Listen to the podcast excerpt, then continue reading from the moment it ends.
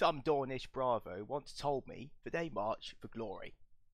I asked him how many bushels of wheat his glory was worth. No respect for logistics to Dornish. He got his glory, and I got his armour afterwards. So I suppose we're both happy. Not in the market for a gorget, are you?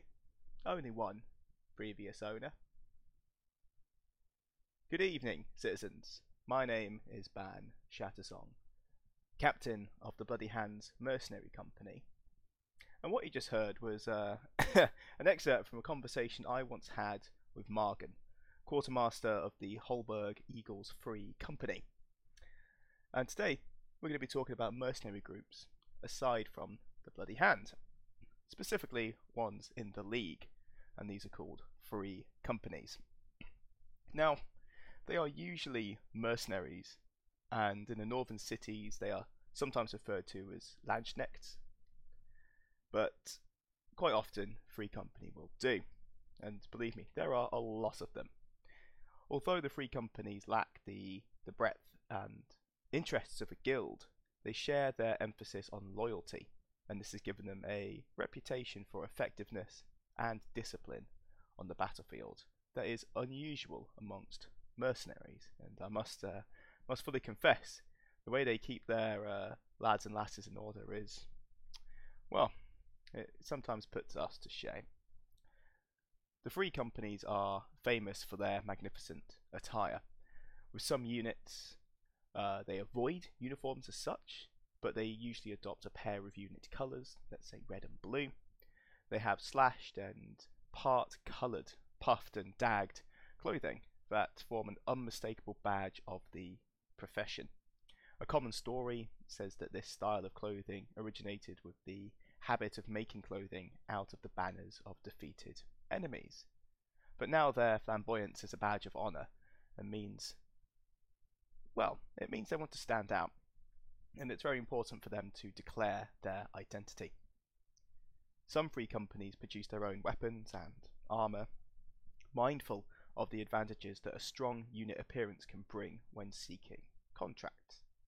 Less prosperous units make do with an assortment of armour picked up from fallen foes.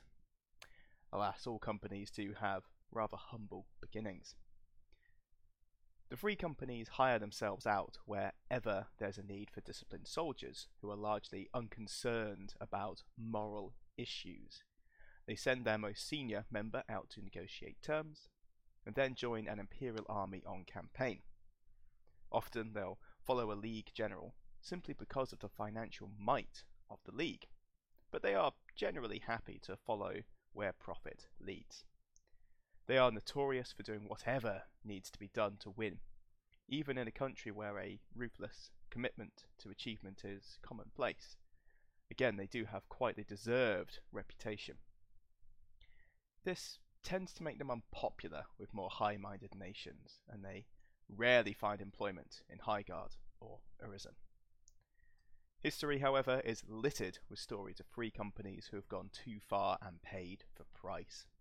Well known is the tale of Antek of Temeshwar and his Company of the Iron Jaws, who, after a number of inconclusive engagements with the Yellowhand Orcs, used a group of Dornish civilians as a lure to draw out a large barbarian force into a prepared battlefield. His tactics resulted in the death of all of the orcs and most of the civilians. The Company of the Iron Jaws followed the straggling barbarians back to their settlement and butchered every single one of them, including their children, impaling their bodies on stakes as a warning to the other orcs. To this day, the battlefield and the orc settlement are said to be haunted by the spirits of the tortured and the betrayed. With the support of the Synod, the outraged Dornish denounced Antek for his brutality.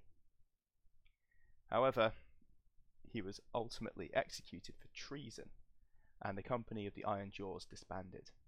But on his way to his execution, Antek is said to have shrugged and simply said, "There will be more Dornish, but there will be no more Yellowhand Orcs." Now, am I giving you a brutal taster of the League Free Companies? However, there is certainly a vast majority that don't devolve to such desperate measures, and frankly, if they were good enough, they wouldn't need to use the civilians as lures. And similar to Bravos in the League, which we will cover another time, they enjoy a little bit of jostling, a little bit of sport, especially around their reputations. So if you're looking for something to do on your Saturday evening, take a walk around the League, find out the name of a mercenary company, and simply badmouth it.